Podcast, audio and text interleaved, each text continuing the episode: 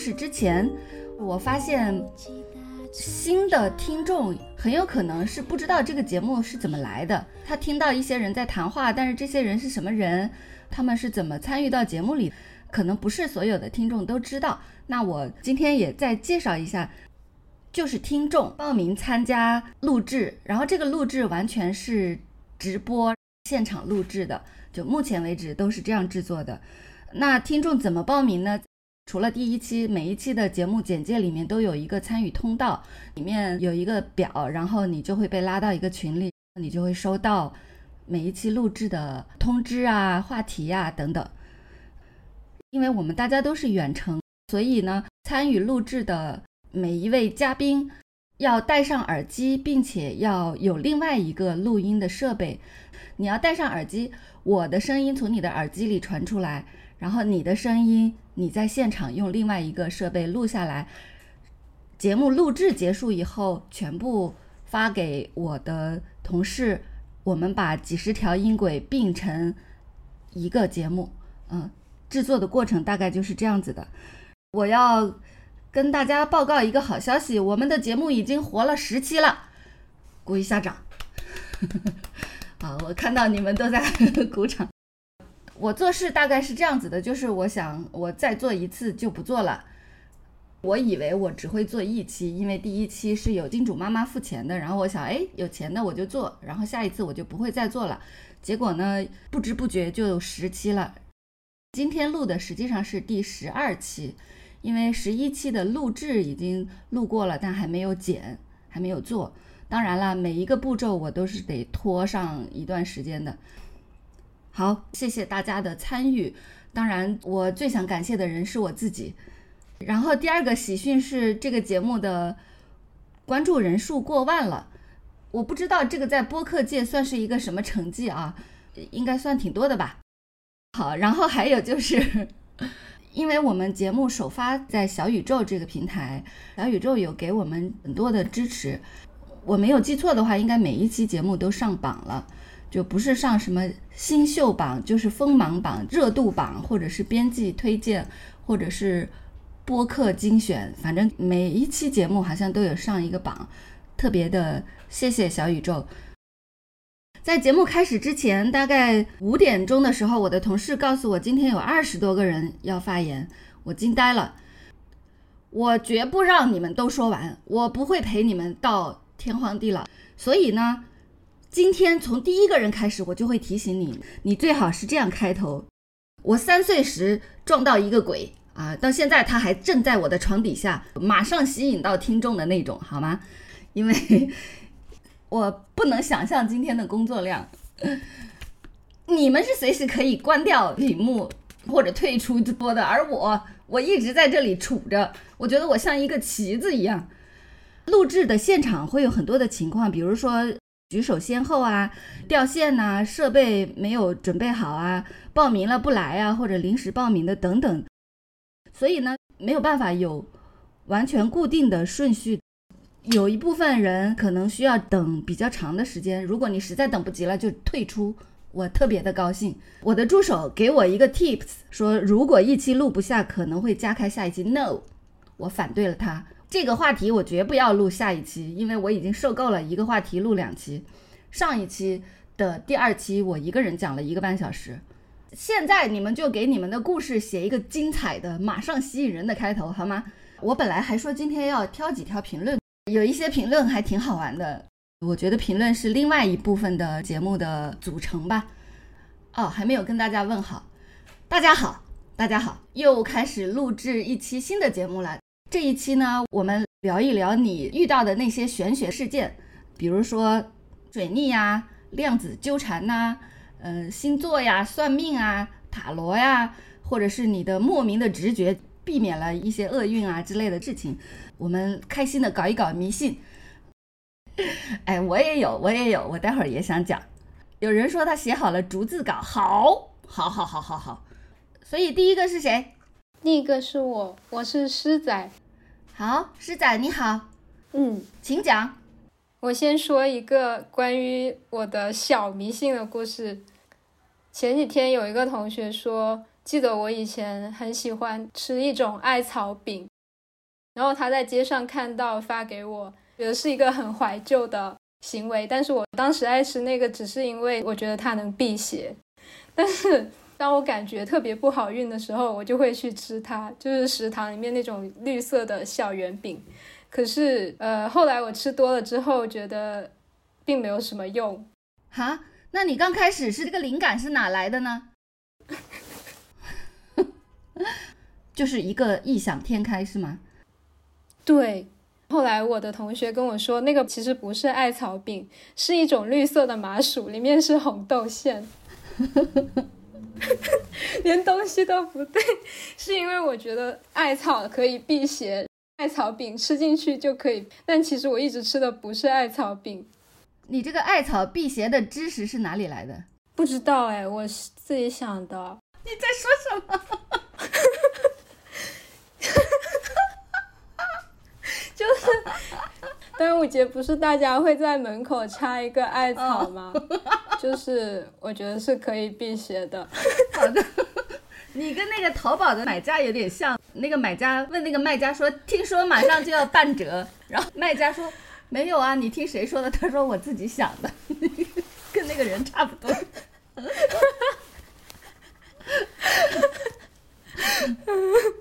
然后另外一个是我进行了一次严肃的算命活动。嗯，我在买这个房子之前看中了附近的另一个房子。当时我很想要那个房子，但是它的户型不太好，而且楼层也不太好。然后我就去算塔罗牌，那个塔罗牌师跟我说不是那个房子，然后他跟我描述了一下我将来房子的样子，很好，还有壁炉呢。然后我就选择了相信。当然，我现在的房子没有壁炉，可是我还是相信他描述了我将来某一个时空的居住环境。好，嗯，再见。完全没有吸引我，下一个，好，拜拜。我我发现他经历的这一切根本什么都没有验证，他只不过自己编造了一些 迷信的办法。好，让我们告别刚才的那个无聊的故事，来下一个。Hello，阿春好，我是好名字。嗯，你是好名字，好，对，请讲。我要讲的就是关于我二零二二年受到神秘力量左右，搞不了姻缘，只能搞事业这件事情。故事开头是我前年的年末就开始失恋了，因为我前男友劈腿多个女生。失恋之后，朋友约我去雍和宫，去的时候我想太背了，我失恋，我要求一个姻缘。但是我又搜说雍和宫求事业很准，然后我说好，那我首要求一个姻缘，第二我求一个事业。结果我去了之后，我把姻缘一整个忘记。那他是有很多佛像嘛，然后每每一个，果然是个事业庙，每一个我都进去拜一拜，但是我居然每一个都忘记求姻缘。最后我出门也是买事业和健康手串，我回来之后才想起来我怎么没有买姻缘的手串，我就完全忘记这件事情。然后二二年我又陆续算了几次姻缘，第一次是那个和我一起去雍和宫的朋友，他经常看易经占卜，他有一天就给我算了一卦，说我这一年运气很好，七月的时候会有姻缘。算卦的时候是三月，我从三月开始就很开心，很期待七月的到来。三月那会儿我还遇见了一个 crush，但是我就没有想要推进，因为我觉得我七月会有更好的。然后到了六月的时候，我这位朋友又在占卜。我说我忘记上次给你的是阳历生日还是阴历生日，不如你再给我算一次。而且我每次问我爸我的出生时辰，因为他算命要按照那个时辰来，我爸每次都跟我说的是不一样的时辰，他根本记不住。最后给了一个我爸拍板说好，就这个 这个时间点你出生了，我就给了我朋友这个时辰。我说你们，我觉得你们真的对佛缺乏必要的尊重，真的是。自己拍板一个时间，刚才是自己编了一个辟邪。对，我觉得也可能是因为这样算不准。然后我朋友就用这个最后的时间给我算完了，他说：“对不起，姐妹，我把你的姻缘算没了。”我说：“怎么会呢？不会吧？”他说：“但是没有关系，虽然今年你的姻缘是没有，但是今年你的事业还是挺不错的。”我说：“那好吧，我谢谢你。”嗯。但是我二二年没有妥协，我心想没有姻缘，我也要创造姻缘，就有了那种嗯称不上恋爱关系的所谓的恋爱关系吧。嗯，我心想这也不算姻缘，但是乱搞也是、也可以拥有。也是一些缘。对，我说完了。拜拜，我对你这个能不能给我来一点带劲的？好，下一个。呃，我是半人马。好，我要说，我爸是一个非常神奇的人。他大学时候自学周易，算准过很多条人命，然后我就选了其中一个。哇，这个开头好。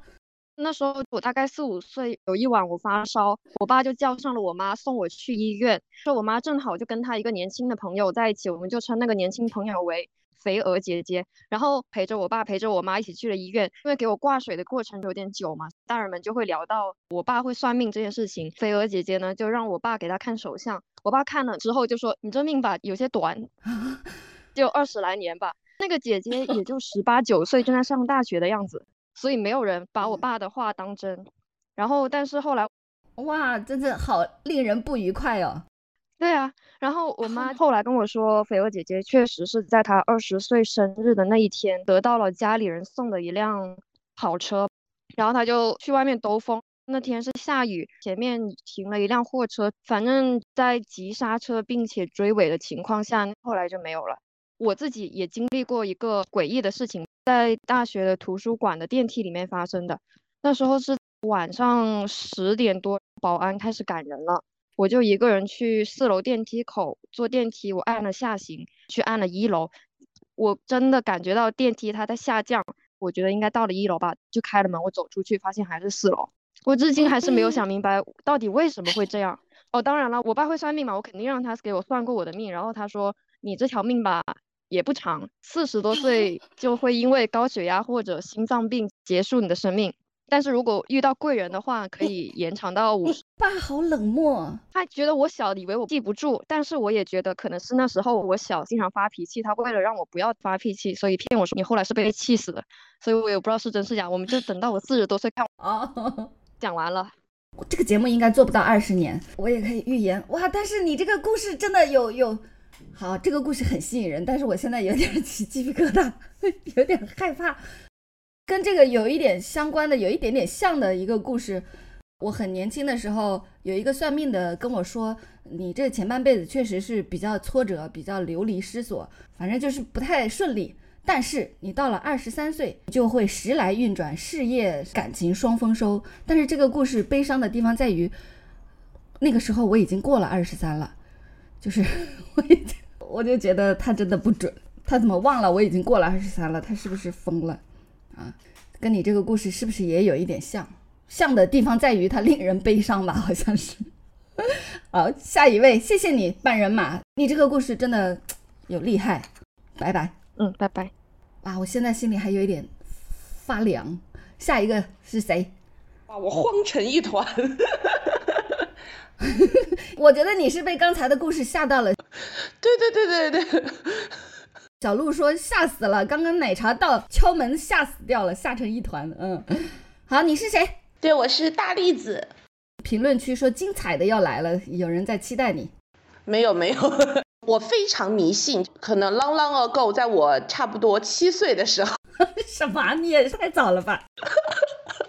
对，就是我这么迷信是有原因的。在我七岁的时候，有一天，就是活动中心那里有一个很大的水池，有假山，旁边有点水的那种景观水池，就在那儿跑着玩儿。所有的老头老太都在活动中心里打牌，也没有人看着我，我就掉进那个水池里了。还挺深的，所以当时心里就觉得完，今天的小命儿就要搁在这了。而且你掉进水里，你根本没有办法呼救，因为你马上就沉下去了。哦，对对对，就在我在那里扑腾的时候，所以电视里面的可能是假的。对对，你是没有办法把身子探出来的，你刚要伸，你就咕嘟咕嘟咕嘟咕嘟咕嘟就又下去了。天哪！对，这时就突然伸出一双手，就把我捞出来了。我清楚的记得救我的人是一个三四十岁的中年大叔，他说：“你今天真是运气好，我从来不来这儿的，今天我在这儿洗菜，所以把你救了。”这句话我记得非常清楚，就说算你命大。还说了一点安慰我的话，大叔就走了。不知道为什么，我接下来的记忆就是一片空白。嗯，等我再有记忆，就是我浑身湿漉漉的，我的外公还有一些在活动中心里打牌的老人围着我，叫着我的小名，说：“你快醒一醒！” 你为什么没有记忆了？你可能已经转生了。据我外公所说，是活动中心的一个阿姨把我救上来的啊。但是我清楚的记得那个人长什么样子，他跟我说了什么话。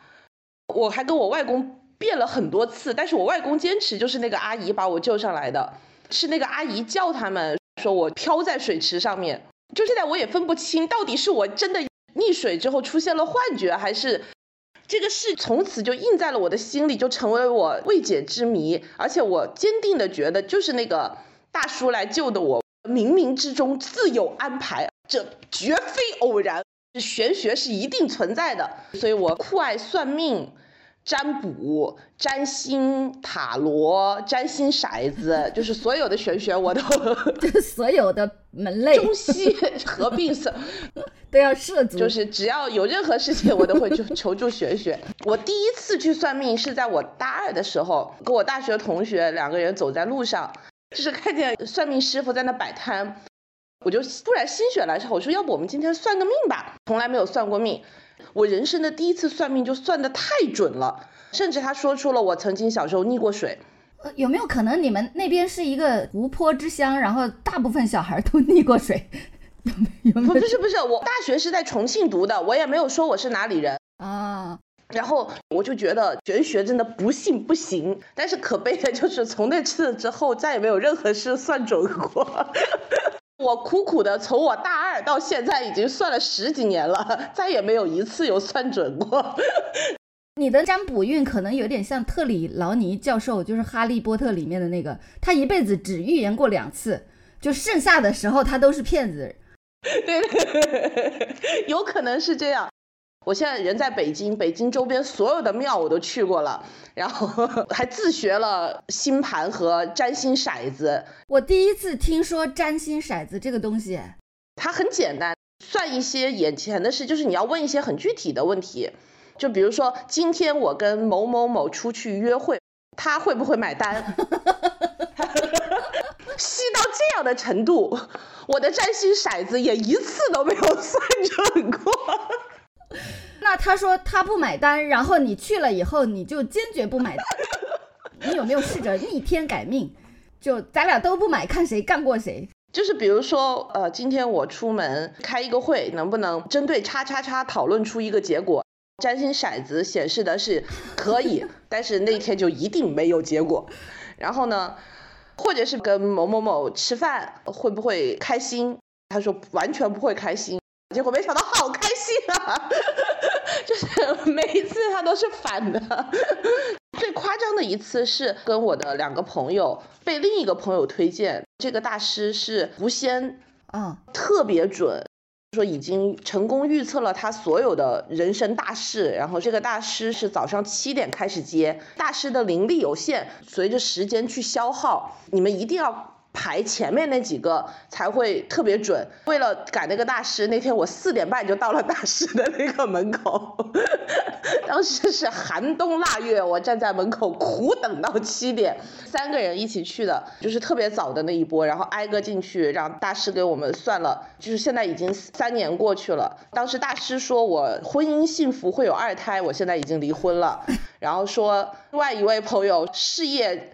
即将腾飞，他已经两年没有接到过工作了。另外一个说他不婚不育，这辈子天煞孤星，他的孩子还有三个月出生。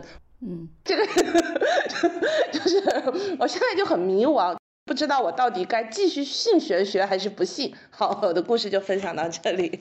好的，你的婚姻幸福也可能是下一段，这个时间线要拉长，你觉得呢？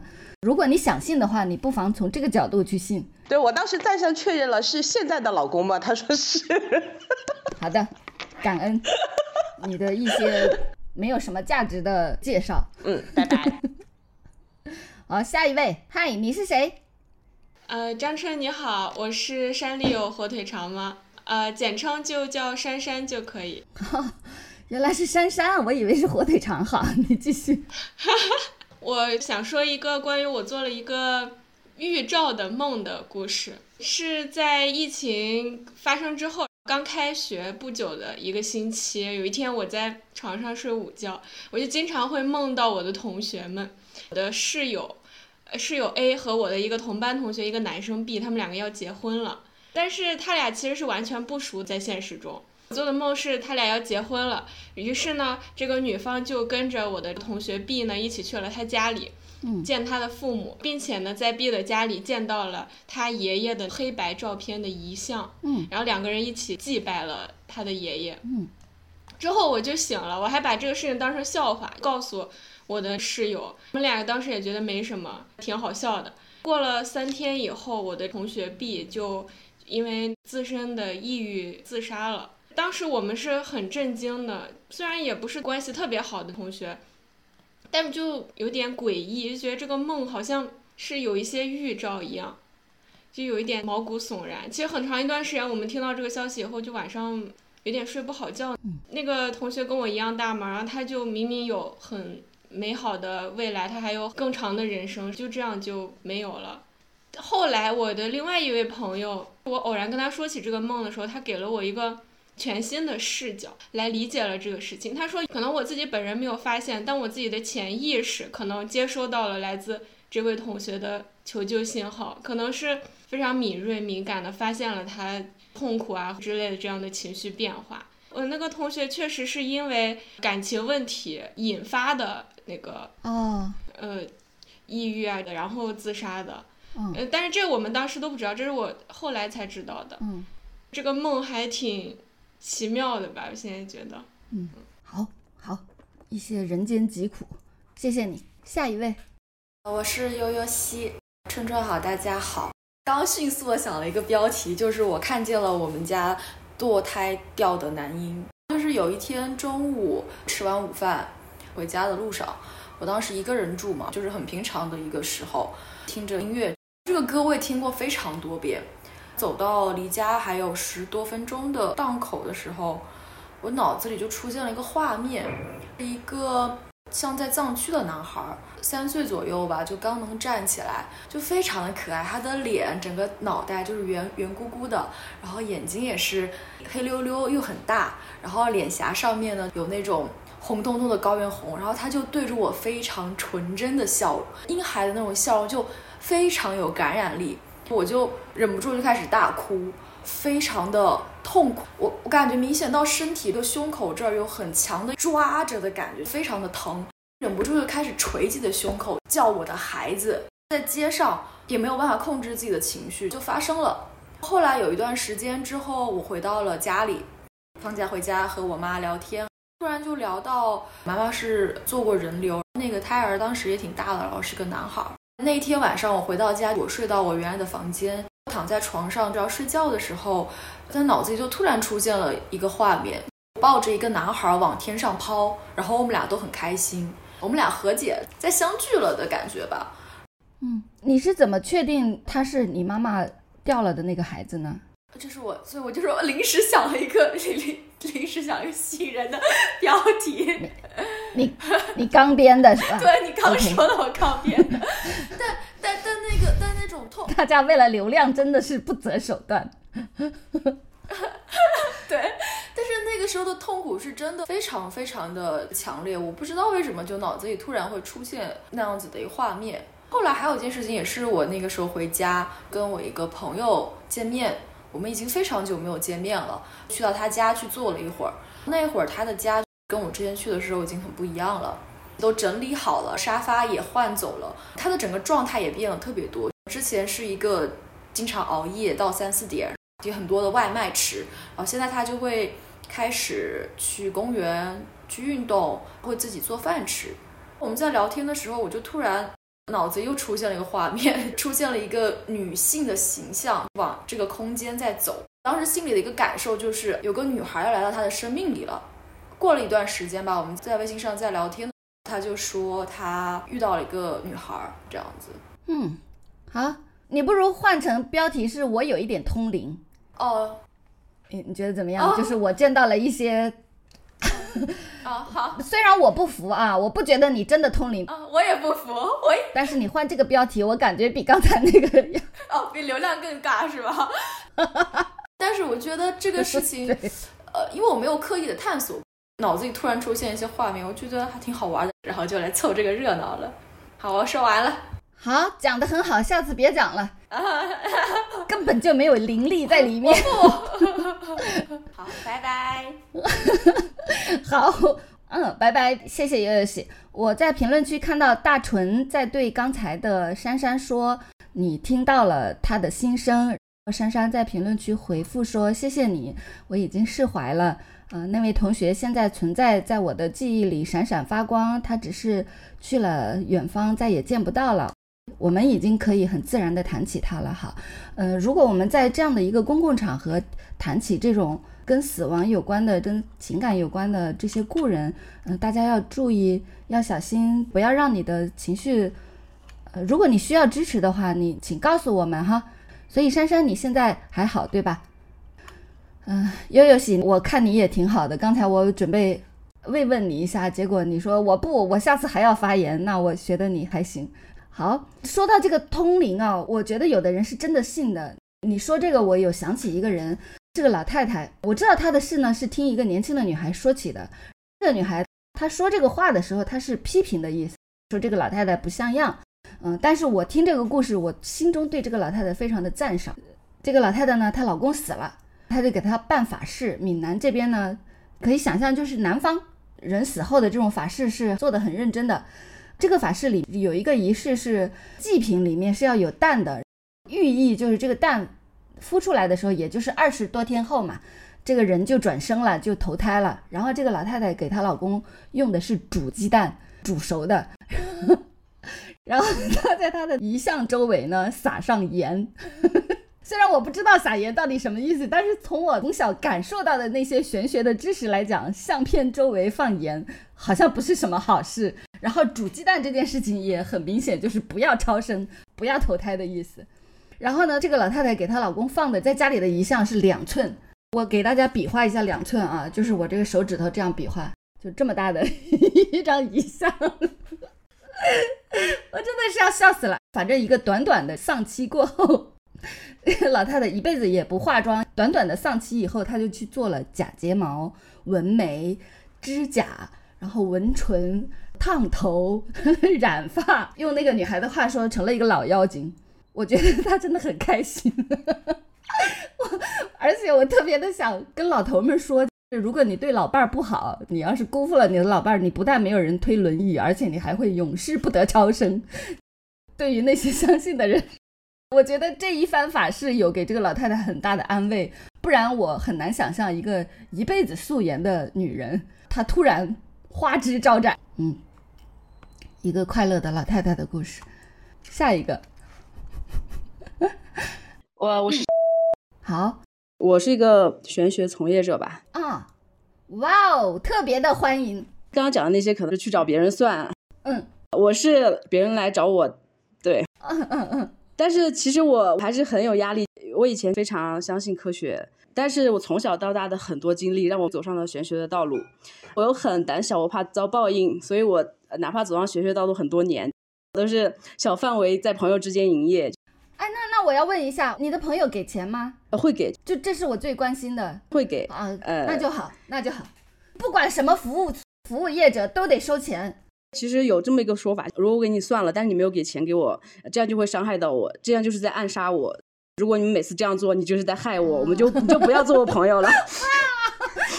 对，然后他们就会觉得很，哇，玄学从业者他要账的笔目果然不一样。嗯嗯嗯，他们也会给的比较开心，因为我觉得如果要让这个东西比较有故事性一点的话，我单独讲一个能够印证的玄学体验。呃，其实事实上，玄学这个东西，大部分的时候是你自己来给自己印证。大概去年发生的一件事情，大概讲一下我的经历。我是从大学开始就逐渐有一些特殊的感受，不是大家所说的那种遇到什么鬼神啊或者算命那种。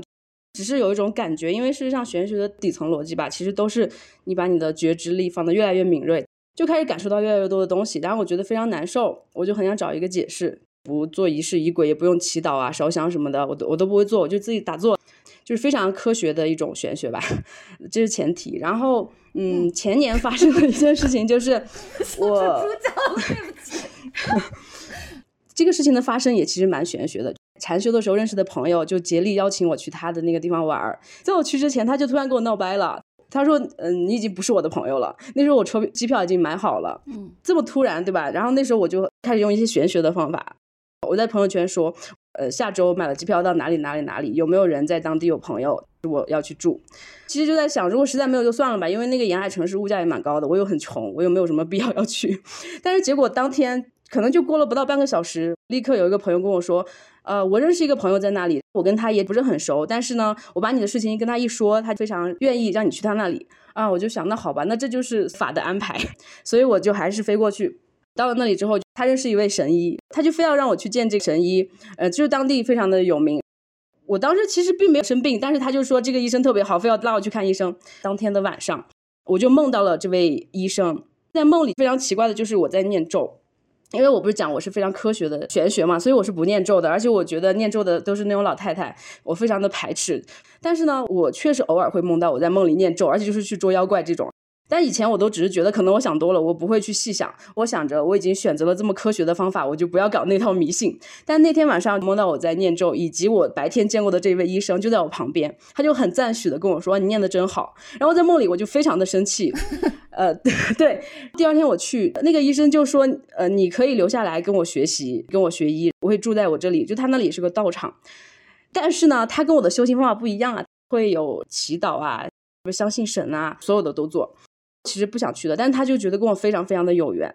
我在那里待的不太开心，因为我特别怕他，因为他是医生，而且他是有点通灵的那种，我很不喜欢这种，因为我非常科学，嗯，所以我不对他这个流派不是很感兴趣。真的说了很多遍你的科学玄学。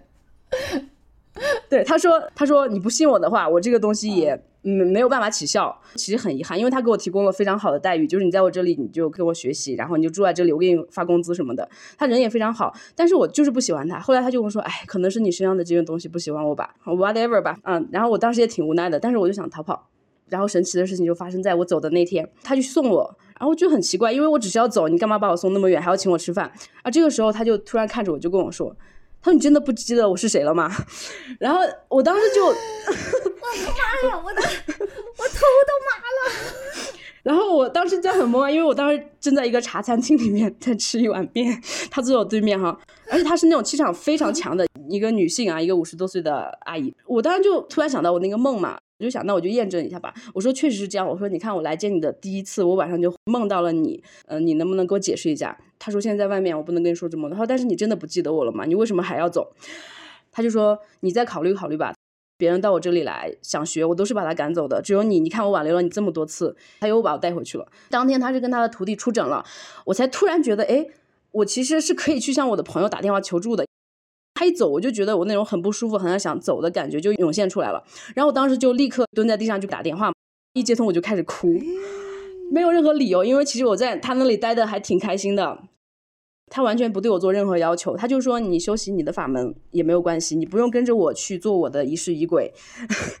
对，但你最好给我一个好答案。关于他是谁的，你不要说是你来的路上的那个公交车的售票员哈，我会很生气啊！你说哪个他是谁？这那个医生啊，他不是说你真的不知道我是谁问我那句话的啊？对对对对，是的，是的啊，但呃，对，是的，我也不能理解，就是我一打开电话我就开始哭，我就说我很想走，但是我的大脑其实无法理解为什么我想走。后来我的朋友从我们的专业上给我其实解释，就说因为是不同的法门，就细微层面上来讲会有一些冲突，你会难受嘛？我现在可以告诉你，他最后也没有告诉我他到底是谁啊。我要生他的气了。对我怎么走的呢？是我把送我来的那个朋友叫过来，他们是很好的朋友。我就说你要不要过来做客吧？我的朋友就过来做客，然后我就说我们走吧。我拿着行李就走了。其实说了三次走都没有走成，就最后这一次是我朋友来开车把我带走的。这个玄学的道路之上，其实有无数的这种东西，但是我每一次都觉得说可能是我自己想太多。只有这一个人在梦里觉得我们肯定是某种熟人，因为我几乎不梦到我认识的人。以及我几乎不会在梦里有这种沟通，他好像是梦到的唯一一个现实中的人，就是两三天以后，他就看着我的眼睛，非常认真的跟我说说了那句话。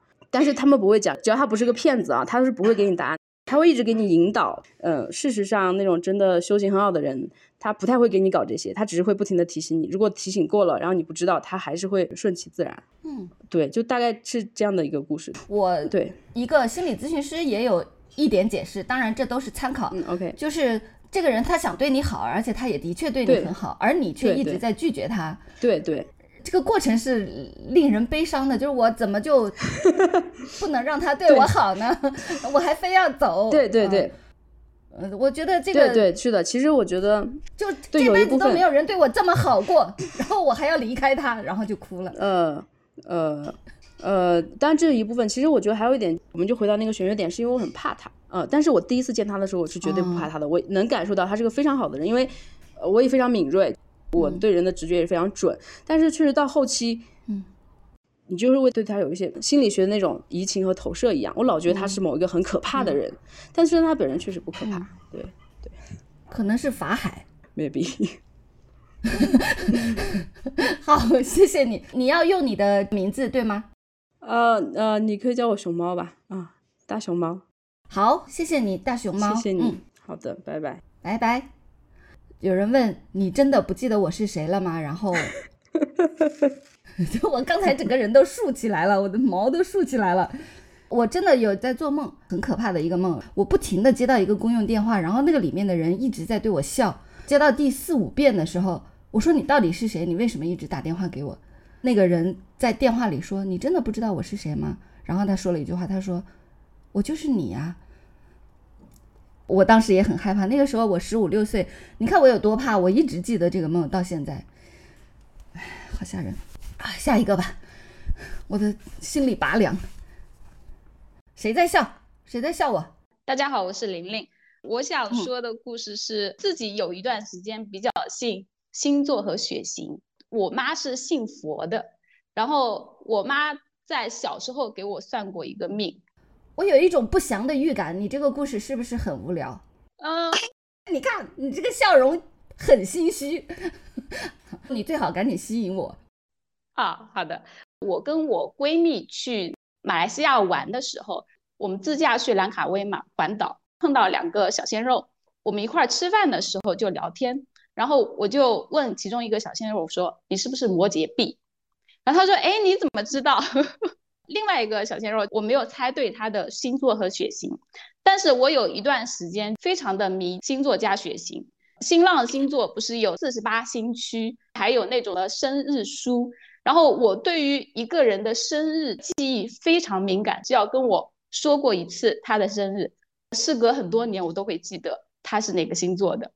然后，嗯，那我为什么会知道说那个我我已经一整个走神了，你你抓住最后的机会，你就两个人，你猜到了一个，另外一个还没有猜到，这有什么好吹嘘的？我觉得我有的时候也能碰上。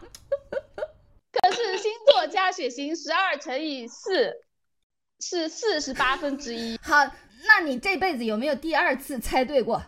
再翻白眼，就是没有，那就是没有。我我忘记我我第二次有没有猜对过了，但是那一个我猜的特别准，让我冥冥之中觉得这玩意儿有点道理。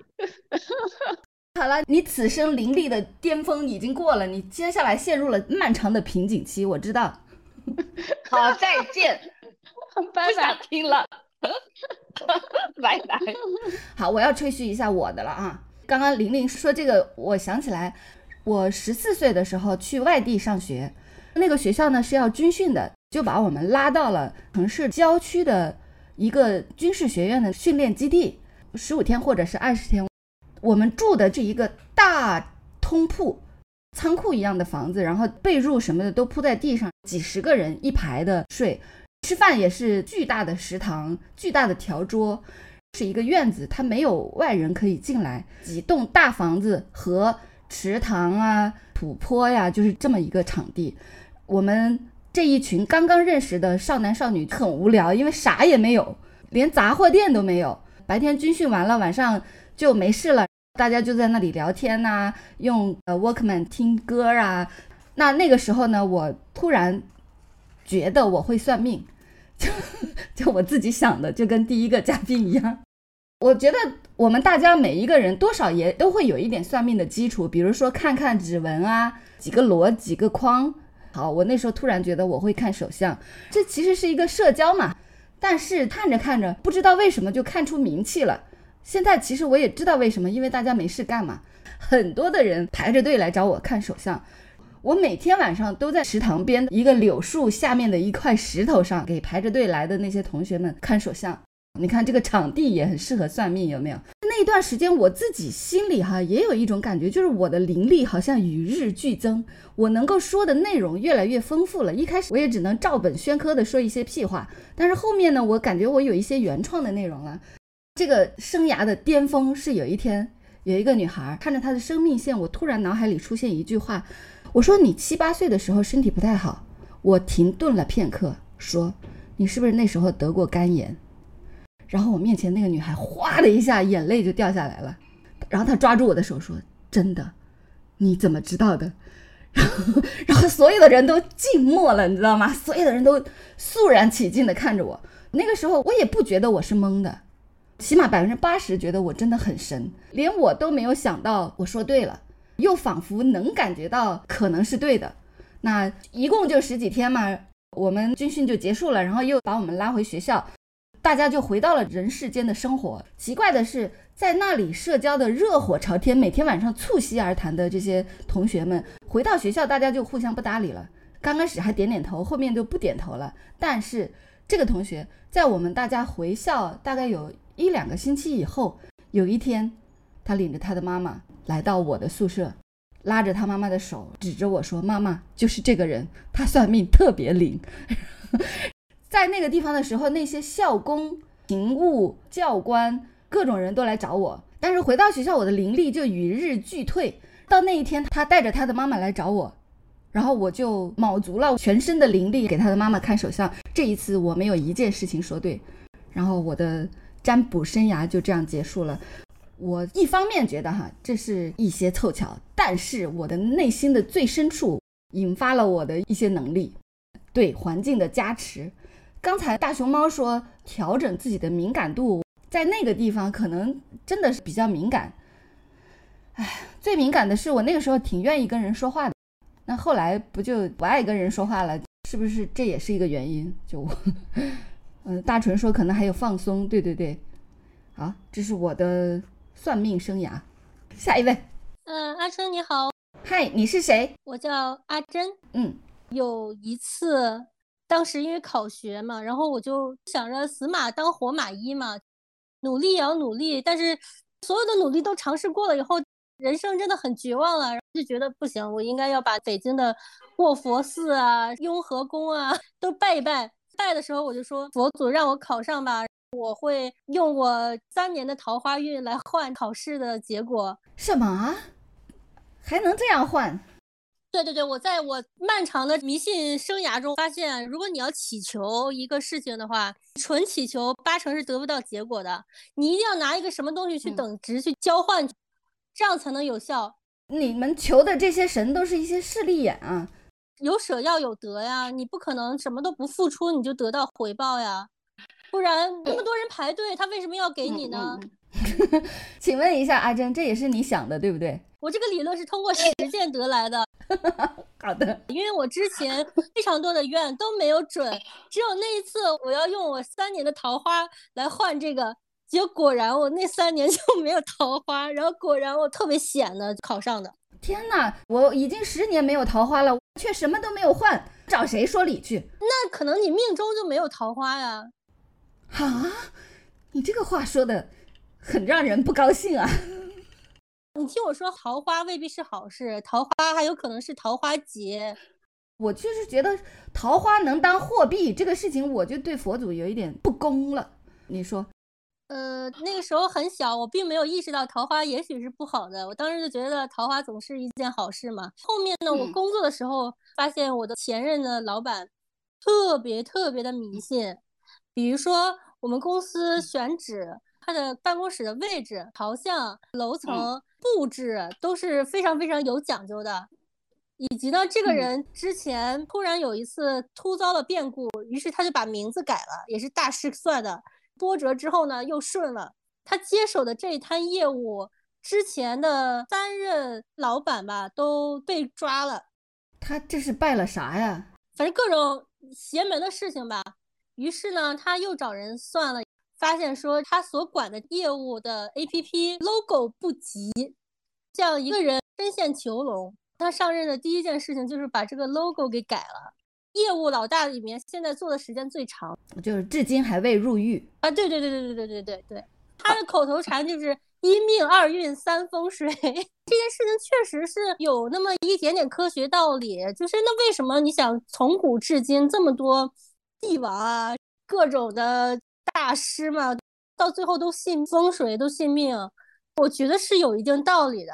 还不是工作不饱和，就跟我军训的时候一样。不 是不是，开玩笑的。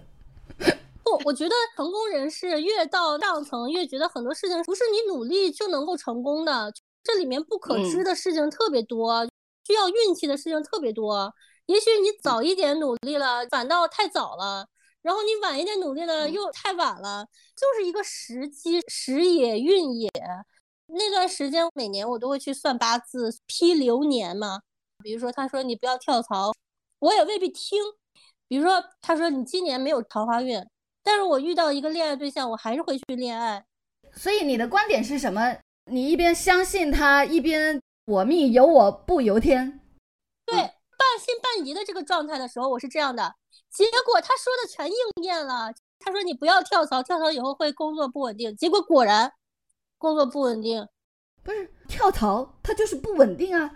我觉得这三年只要算工作不稳都零，这这三年就是不稳。嗯，对，所以我觉得他这个也许是也有一些大数据的这种成分在 支持科学算命。对对对，就是我真的觉得算命是个科学耶。阿珍，我要打断你了，不能光讲理论，故事不能只说你的心路历程啊。一个故事是让我觉得非常的触动我的，我的一个朋友，他的舅妈一心求子。他们那个家庭是只有生到儿子才可以领证，那个舅妈当时是已经有一个女儿，所以她到泰国去试管婴儿，因为泰国的试管婴儿是可以选择性别的，但是三次都没有成功。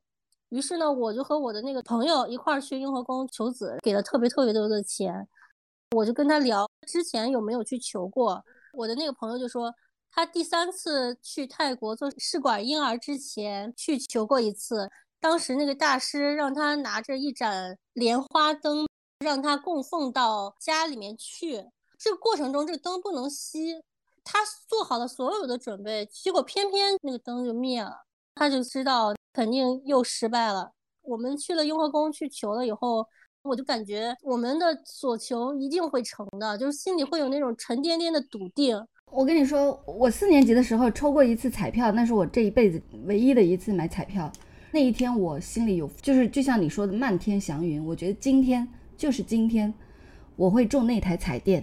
彩票的一等奖就是彩电，然后我以完全的信心，百分之百这件事情毫无疑问的刮开了那一张彩票，中了一条毛巾。那你还吹嘘你的灵力？对，我的意思就是，你当时觉得哇，这一次很棒，这一次一定能成这个事儿。我也有过这个感觉，但是我就是没成。你这个也不叫灵力，我觉得。呃，我这样安慰你吧，我还有一个理，我不用安慰，是我在攻击你。人的运气是能量守恒的，所以我从来不买彩票，我也从来不炒股，因为我不想把运气浪费在这上面。你买彩票不成功，是因为你在其他地方会有超级加倍的运气，而那个地方耗费了你所有的灵力，所以你在买彩票上不会成功。好，谢谢你的安慰。哦，还有一件事情，后来我就发现，人真的一定要行善积德，真的有存在现世报这件事情。反正这是我笃信的，因为在我身上都应验了。这个人此生作恶多端，多行不义，但是他没有得到任何报应的话。那就说明，要么是他们祖上积了巨大的大德，要么就是这个人的下一世就要遭啊。这个理论我喜欢，喜欢在哪儿呢？对，就是我现在的不顺利，都是因为我的祖先没有搞好。我希望他们争点气，在底下多积阴德。我觉得我们可以用这个理论对自己进行一些心理上的调节，就是你现在倒的霉。呃，都是因为你的祖先不争气。嗯，大家记着啊，老张家的祖先希望你们争点气。对对，好，那下一位吧，谢谢，拜拜。你是谁？是糖糖。好，糖糖，请讲。我要讲一个我的故事。我的背景呢，是我的父母都是广东人，非常喜欢算命，从小算，而且是会在过年的时候带一大家子人去算，所以我从小就知道我的命，还有我家里其他人的命。天哪，你从小就知道你的命？这句话，对。但是呢，我在听这些的时候，我一直都觉得我好像在听别人的故事，我没有办法跟我自己的生活联系起来。前几年一个冬天，我突然耳鸣，就我还把我耳鸣的事情写下来发在朋友圈，然后我有个朋友看了之后，他就说：“哎，那我帮你看看你的八字吧。”然后我就说：“好呀，那我也正好知道我的八字，然后就发给他。”嗯，他就帮我看了一下我的流年，他就说：“哎，我发现你明年要生孩子，耶，要怀孕。”但是当时我跟我老公结婚也没有很久，就两三年吧，而且我们一点都没有准备要孩子，没有这个打算。嗯，然后我就想啊，这么可怕，然后我也没有放在心上了。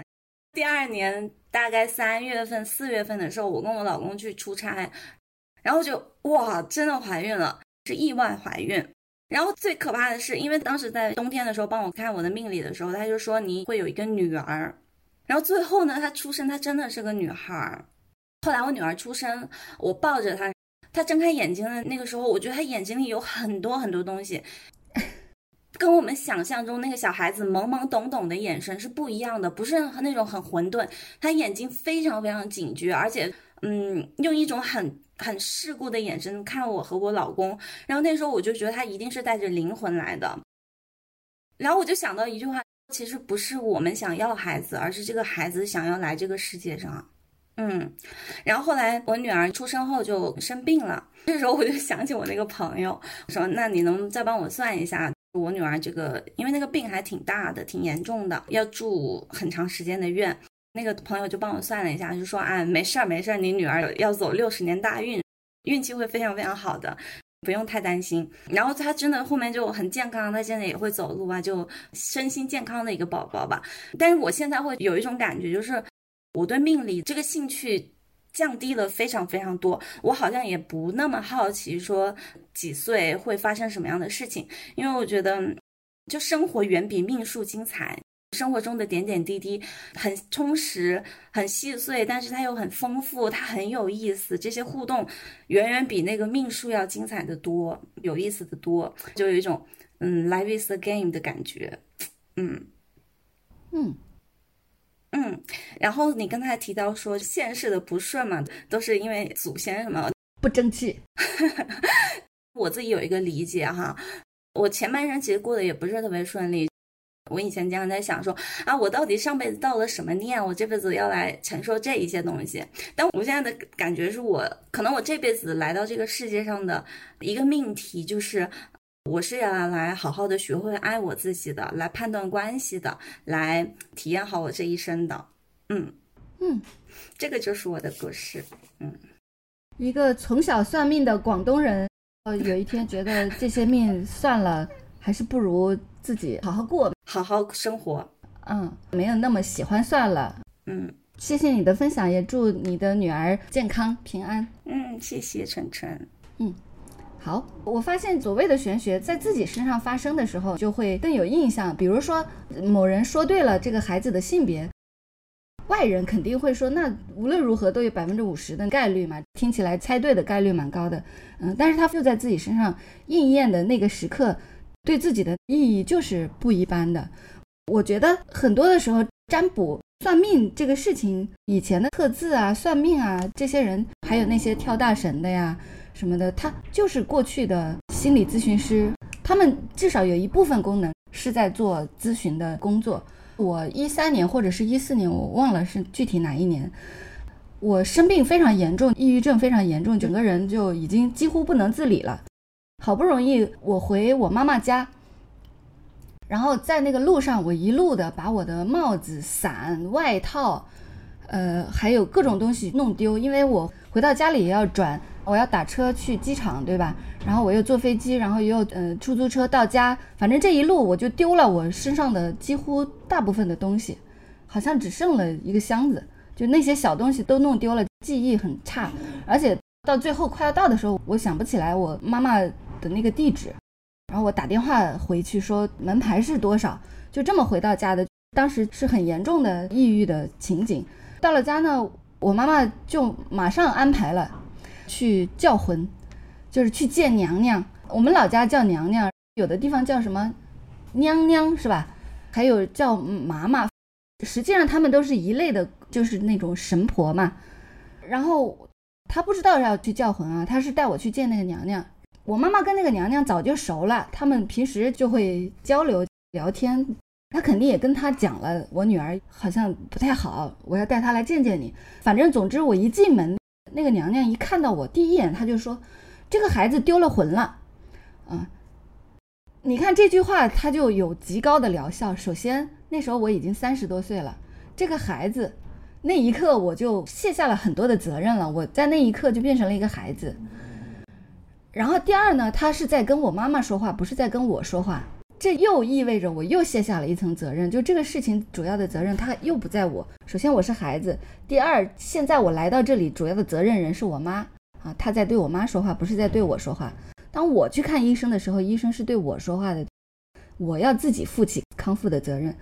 第三是这句话里说他丢了魂了，这个丢了魂在他们的语言里面跟抑郁的症状确实挺像的。对不对？就是你丢了魂，你可以包括所有的症状，比如说包括我健忘，包括我神情呆滞、心境低落等等，这一切都可以叫做丢了魂了。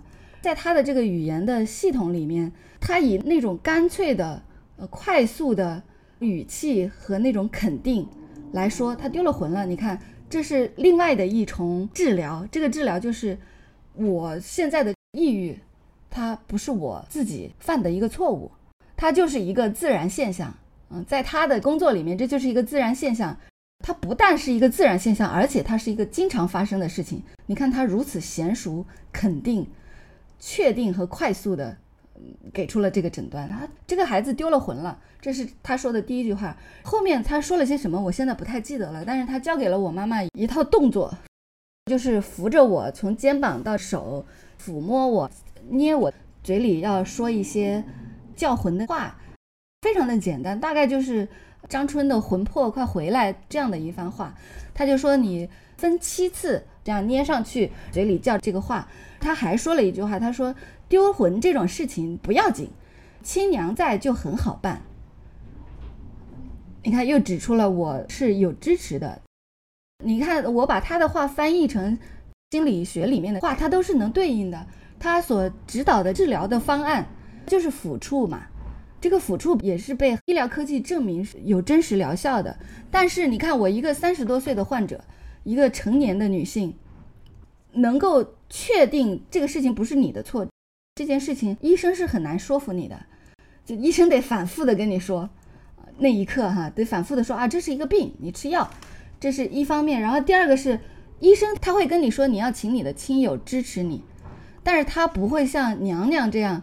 他直接给你一个指令，让你的妈妈去抚摸你，然后就算医生跟我说你要你的亲友去支持你，我也不会去跟我妈说你抱抱我，对吧？我已经 是一个离家多年的人，一个三十多岁的一个成年人，这种要求我们怎么提得出来呢？那当我提不出来的时候，娘娘给到这一个指令就非常的直接，然后我的妈妈就听了这个娘娘。我就躺在床上，然后他就非常认真的按照娘娘的指令这样子去捏我、摸我的手臂，专心致志的一直做。嗯，有很多次他这么做的时候，我就睡着了。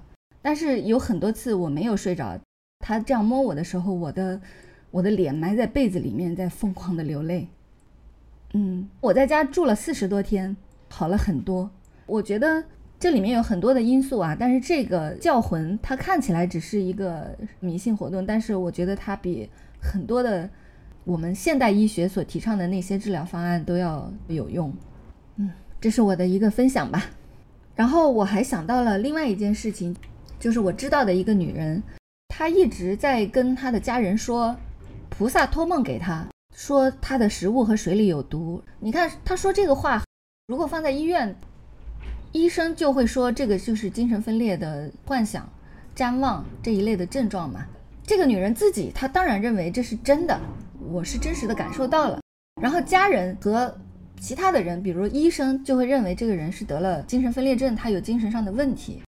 但是我又了解的更多，了解到一些另外的情况，就是她的丈夫认为他老婆精神不好，他去以一些不太正规的手段去开的一些精神类的药物，他一直在悄悄的把这些药偷偷的放进他的食物和水里。那你看这件事情，如果这个女人她无法正面的反抗，说我没病，我不想吃药，我不要吃这些药，那么她说菩萨托梦给我说这些东西不能吃，她以这样的方式是能够达成那个反抗的目标的。我不同意让我吃这些药，如果她不具备正面拒绝的条件，她就用玄学作为他的方案方法来拒绝他不想要的东西。那从这个角度来讲，这种玄学它又有其他的意义。嗯，好，这是我的另外一个分享。下面还有没有人想聊的？你好，春春。嗨，你是谁？我是卡米利安。你好。呃，我想给大家分享一些比较轻松的吧，缓解一下气氛。好。首先是刚才有另外一位主播说，关于那些老板们很喜欢算一些名字啊、logo 这些的嘛。我之前客户那个圈子，他们都是互叫艺名的，他们的艺名都是一个自称国学大师起的。当然，这些起名字是要打红包的嘛。然后呢，有一次他见到我，就说我需要改名字，因为我名字里的太多口了，就是嘴的那个口有三个，我数了一下。我又是属狗的，他意思是觉得可能口舌太多什么的。我没等他说完，因为我不想花钱，我就赶紧说：“我说这好啊，旺旺旺旺旺旺旺。”对，这个是一个，就是为了要省点钱，先刻意的打断他，就是打断施法了。我先。拒绝了一些仙气，对。然后还有一，就是在我初中的时候呢，有一个风水师来过我家。自从他来过之后呢，我就跟我爸妈互换了房间，我从此住上了主卧，然后我爸妈就住住在次卧。啊！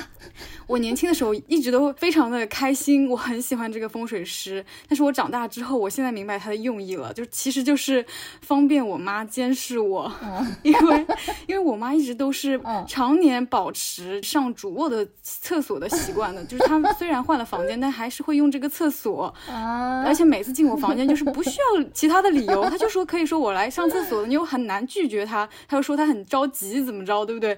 然后所以搞得我现在我已经快三十岁了，然后周末在家玩个游戏都觉得心惊胆战的，因为他一进来我就要赶紧把我的游戏机藏起来。然后现在啊，你三十岁了，你妈还是不让你打游戏？对啊，因为我又不焦虑，他又觉得说你怎么不出去找对象，怎么在家打游戏？这个啊，现在现在也不排除他会随时想进来上厕所，所以我还特地是锁了门的，在这个开始之前。对，然后呢，我还分享给大家一个视角，就是呃另外一个角度的逻辑来理解克夫命。就首先我是克夫命。我是怎么知道的呢？是在早期，嗯，前男友。在他妈妈的指示下，问出了我的生日具体的时间，然后算出我俩八字不合，说我这个人克 夫，就总的来说我不适合做人的媳妇儿。然后当年的我就年轻气盛，我怎么能忍受这种没有理由的诋毁呢？然后非常的不服气，我非要证明我很好，我适合，没有什么是我不适合，没有什么不能干的，就哪个职业我都可以。所以呢，我选择了继续交往，包括当老婆。哎，对，然后当时呢，因为他的儿子也沉迷我的美貌啊，还要跟我在一起，他妈妈也不敢明面上的反对，尤其是因为这个理由还这么的荒谬，这么不现代，他要在他儿子面前维持一个很开明的现代的优秀母亲的角色，嗯，所以说，在后期长达两年多的一个交往的过程中呢，明面上是没有什么明显的针锋相对，但是你明确的知道，如果不是这个原因，这个时间早就结完婚了。那总之，结婚这件事情就推进的非常的缓慢。比如说，在买完订婚戒指之后，本来应该双方父母吃个饭的，啊，他妈问他爸，哎呀，你明天有没有时间啊？要和叉叉的父母吃饭，就是跟我父母吃饭。然后他爸说他要陪他妈，也就是我前男友的奶奶，所以最后这餐。饭是不了了之，但其实这就是他俩演戏给我看的，因为他爸就不是一个会陪他奶奶的人，就是那种 嘴上的孝子，经常说要陪妈妈，但结果自己去搓麻将，然后把他奶奶丢给他儿媳妇，或者是丢给，甚至想要丢给我，然后加入我约会的那种。其实最重要的是，他们家根本就不是他爸说了算，就前男友家里是他妈说了算，在我面前表现的非常的听她丈夫的，不让她出意见，其实就演给我看的是一种示范，是一种合格儿媳妇的示范。那总之相处的过程中，就是哇，很厉害吧？你好有演绎命哎！你小时候你的妈妈和算命的、看风水的人合伙演戏，然后现在。你的前男友，我猜是前任对对对，是是是是前前任的爸爸妈妈又演戏给你看。对对，就是在相处的过程中，其实也碰到了很多不开心的事情。但是因为我这个人生来好强，我就是想要证明我自己，我适合做任何的事情，一生好强。对，我就一直苦苦坚持这段感情，然后直到。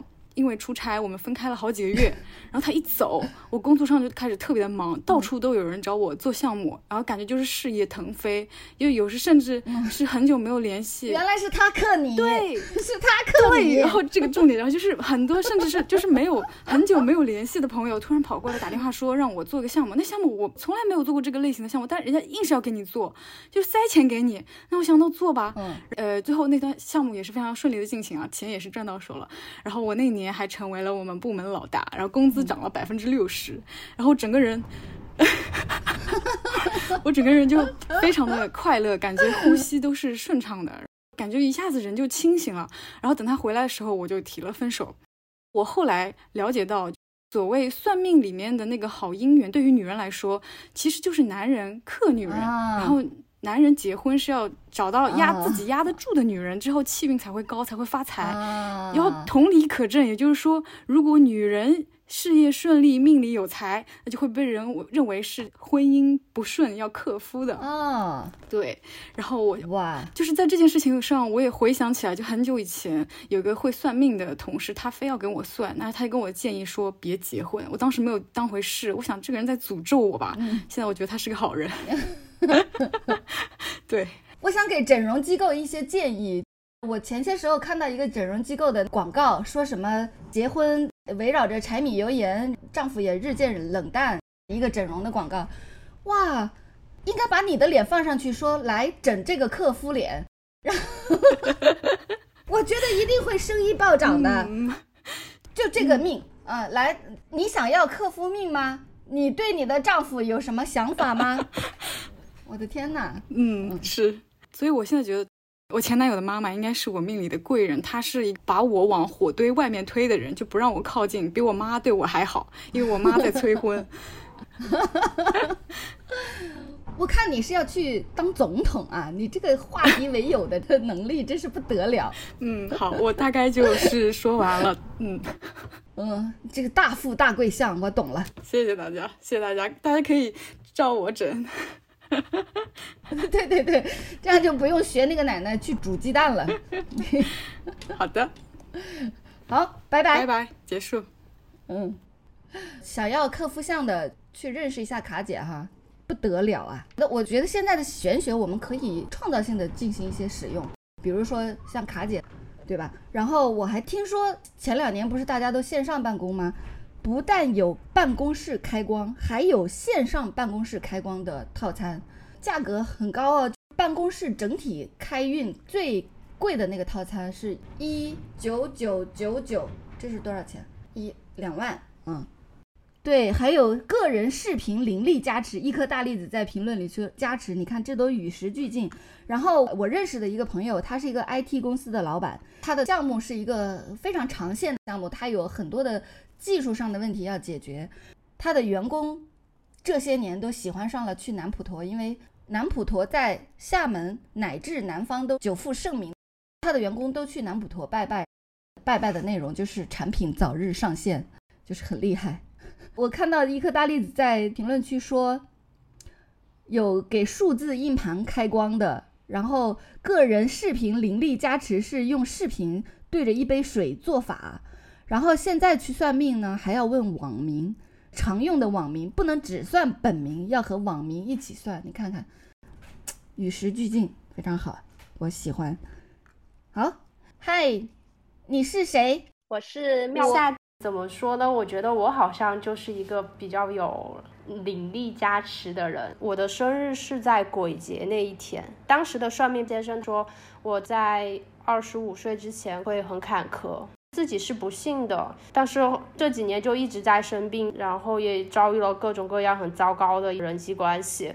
我出生的那会儿就吐血，然后八岁的时候白血病，十二岁的时候遭遇汶川大地震。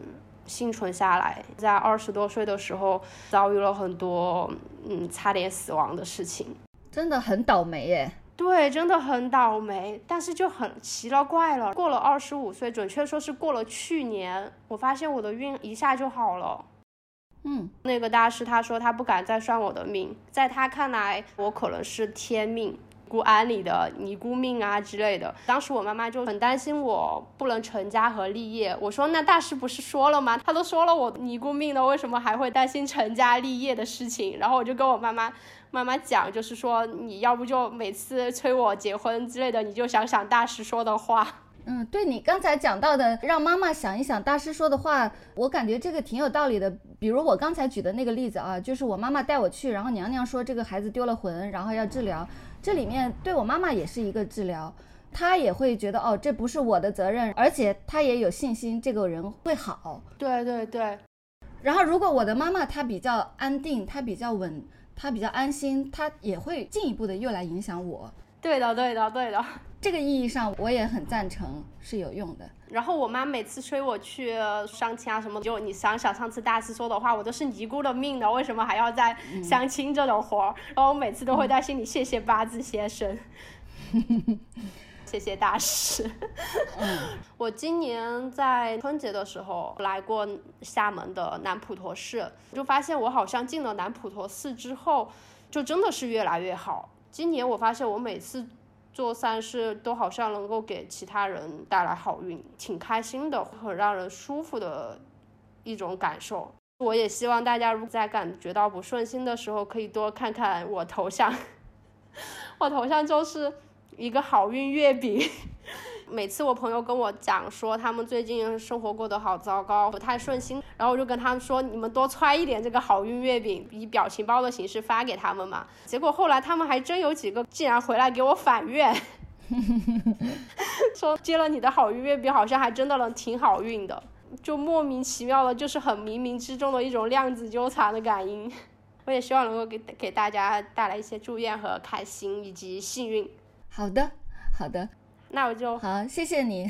然后有人说在接好运月饼，谢谢你的祝福。半人马，我看到你在视频里面正在钩针，是不是？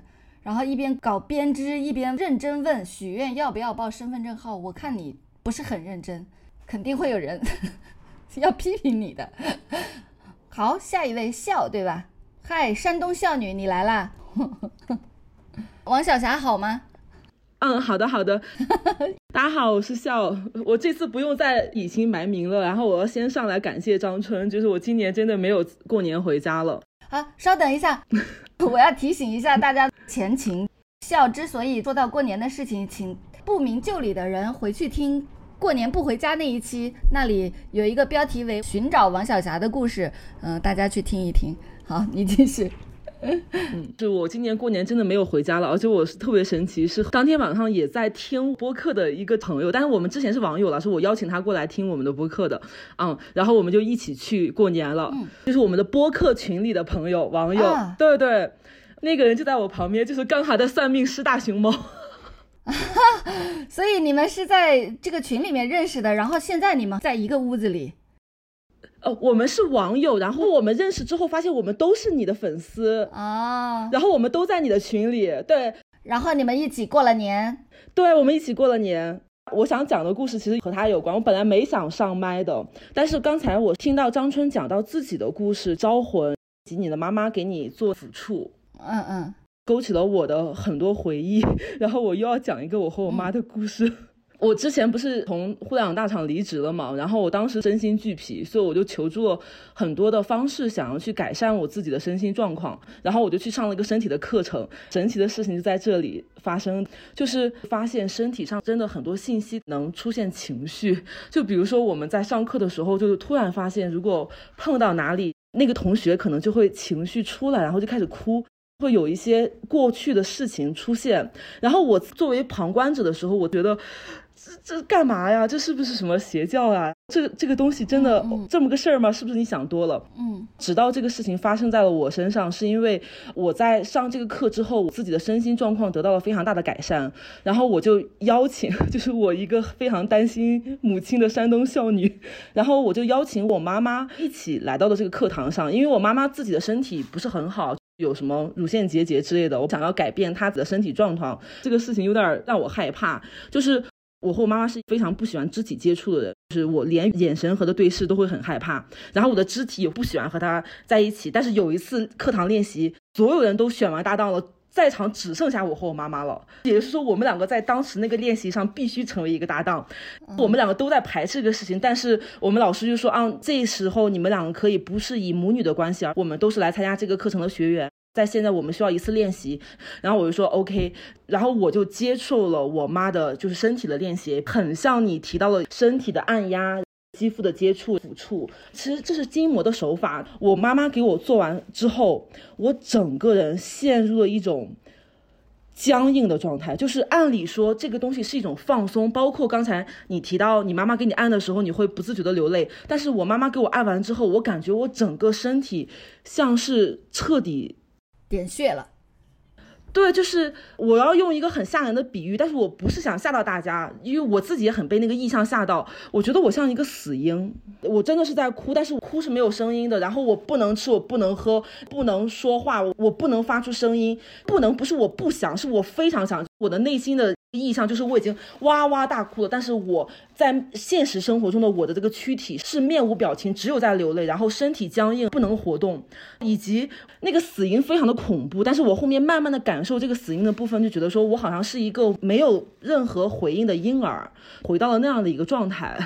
当时在场的所有人看不明白我发生了什么，嗯，然后我在下课大概持续了两三个小时，我讲不出话来，动不了，一直流泪。然后我也让我妈妈离开了，让我的老师也离开了，我就一个人待在那儿，就从下午到晚上几个小时时间，我才能慢慢的从那个状态回来，然后变成一个成人，就是我可以吃东西，我可以说话，可以表达。我就一直很想说，这个意向到底是为了什么？这个事情很快的被验证，就是因为我是我父母抚养长大的。我觉得他们两个的抚养过程中应该没有到这样的失职，但是过几天之后和我爸在聊天的时候，我才知道了一个事情，我是怎么被我妈生下来的，就是讲我妈就生我的经历，在我们那个时候山东，然后在我生活的那个年代，小孩子刚生下来，他是要立刻脱离母体的。就那个时候的规定是，小孩子生下来不能和妈妈在一起，立刻就要被抱走到整个医院的统一的育婴房里。但是那个育婴房有非常多的婴儿同时在那里，每天定点就是一天吃几次奶才能抱到母亲旁边。嗯，除此之外的所有时间，我都是在那个育婴房自己待着。还有非常不巧的就是，我爸妈双职工，所以他们的医保可能报销的比较好。在他们的理念，要让小孩子在那个医院多受几天照顾，是对我更好的事情。所以说，按理说一个小孩子可能生下来一天三天没有什么事情，他也可以出院了。但是我在那个医院里，在那个育婴房脱离母体的状态待了七天。嗯，你你看看我，你看看我，我的刘海为什么是竖起来的？我崩溃了！我真的没有想吓到大家。就这个事情，如果但凡不是我自己亲身经历，以及我在一个很安全、可信赖的环境下去做这个事情，我都不会觉得说这个事情是一个。就所以说，我觉得可以勉强算玄学吧。因为这个婴儿的记忆我是真的没有的，但是我爸的判断中说，好像我的确经历的状态就是一个没有被回应的婴儿。其实心理学上讲，有些女婴儿她生下来就是蒲公英小孩，就是高需求宝宝，她就需要人与人的亲体接触，包括是和母亲的这种身体的接触。我作为一个高需求的宝宝，却被放在那样的环境下待了七天，所以后面的时候，我情绪如果到最崩溃的情况下，我就会回到那个状态，就是我觉得我什么也做不了，我不能吃，我不能喝，我不能讲话，然后我就一直在哭。嗯，在我和我妈进行那个身体的练习之后。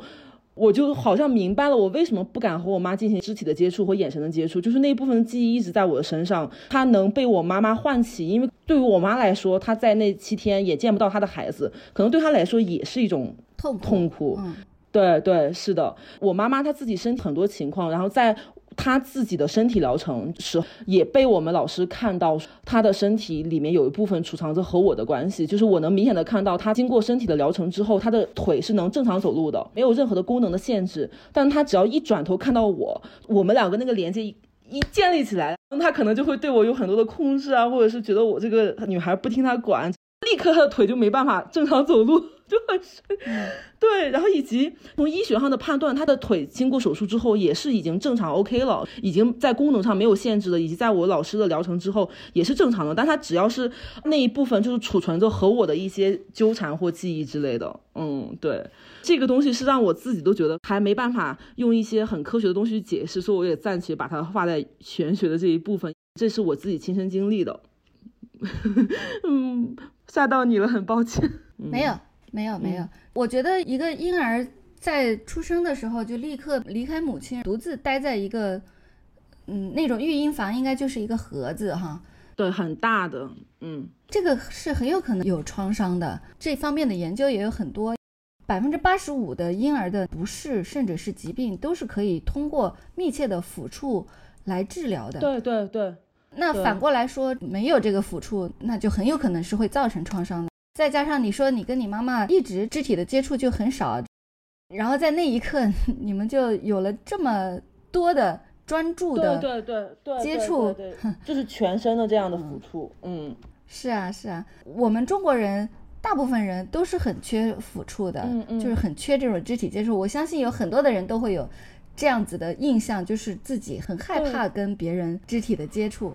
然后以至于很想谈恋爱，这也是动机之一。就是谈恋爱的这种接触，它就变得很名正言顺。其他的情况下，你看我们不是很喜欢拥抱、贴贴脸，对对，或者什么的，这都是有困难的，尤其是跟家人之间。嗯。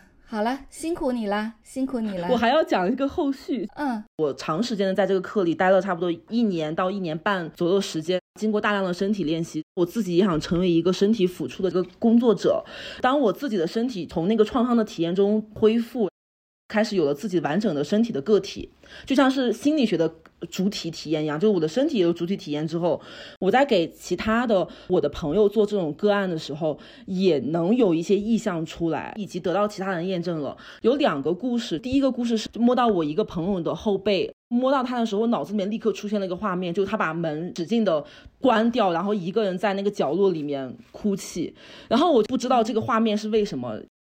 以及这不是我们身体工作的那一部分，就有点偏心理咨询师要处理的事情了。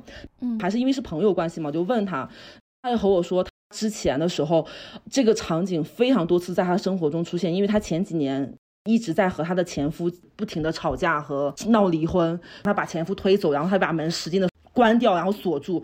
自己在屋里哭，真实的发生在他的画面。然后当我摸到他的后背的时候，那一块非常的僵硬，然后我就真的能在我的脑子里看到了。然后我就进行了一些抚触和我身体的工作处理，很神奇，就是真的不敢相信。然后第二个也是我身边的朋友，嗯，他是有很严重的富贵包，就是你的后脖颈那一块会非常的高的凸起。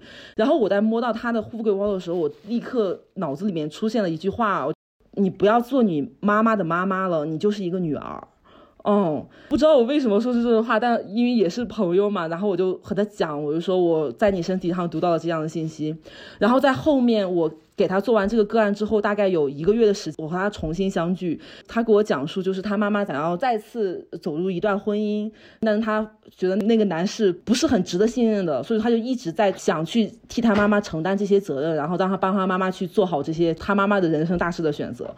然后我就突然说，我和你还记得我在你身体的时候，我和你说那句话吗？他说他想起来了，就是又被印证了，觉得很神奇。就是当我自己走上了这条路之后，也发现了这个事情真的是在身体里以一些方式去储存，就像是你算命的这种方式被读取到，因为我也不是故意想要读取。嗯，我觉得它是一种你有了某种方向的敏感以后的一种语言，有这么一个说法哈，嗯。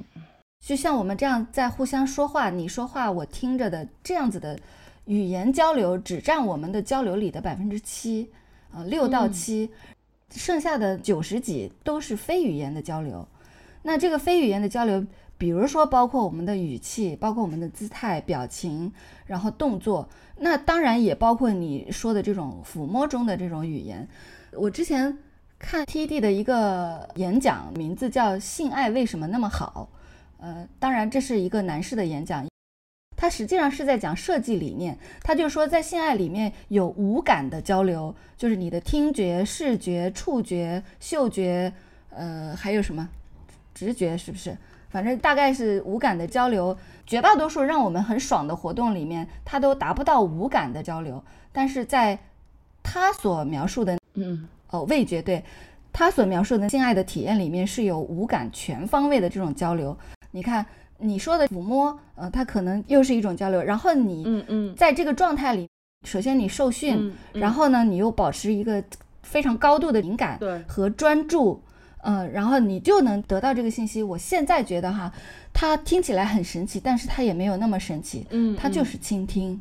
然后我还想补充另外一件非常神奇的事情，它听起来非常神奇，用我刚才的理解，嗯，它也没有那么神奇。就是我那时候生病回家，就和我妈妈在一起。我本来就有强脊炎，是经常会有剧痛。她能用手摸出来我哪里疼哪里不疼，然后她能用手摸出来这里是散着疼还是一个点疼，一阵一阵的疼还是持续的疼。就是她能够用手触碰我的身体，能感觉到疼痛是什么样子的。我觉得它其实就是一种非常非常细致和专注的倾听。其实不是那种神奇哦，嗯，我们的身体也在说话，嗯嗯，当然，这首先是因为他爱我嘛，他又理解了我的身体的语言，就能听到这个身体在说什么了。嗯，我觉得你那一刻倾注了非常多的关心，嗯，高度集中的这种注意力，然后你就听到了他在说什么。这个声音他不是用他的嘴告诉你的，对对。就像你说的，它是一个画面，一个情景，一下子就出现在你的脑海里。你一定在做着非常优秀的工作，完成的非常优秀。谢谢。我妈妈在怀孕的时候就是想过要拿掉我，但是最后她选择了生下我。在怀我的时候，她和我爸爸因为吵架，她自己躺在床上也不吃不喝了一整天。但最后为了她肚子里这个孩子，还是选择坚强的活下去，嗯，和我爸爸继续走下去，就是都在印证我的那种感觉。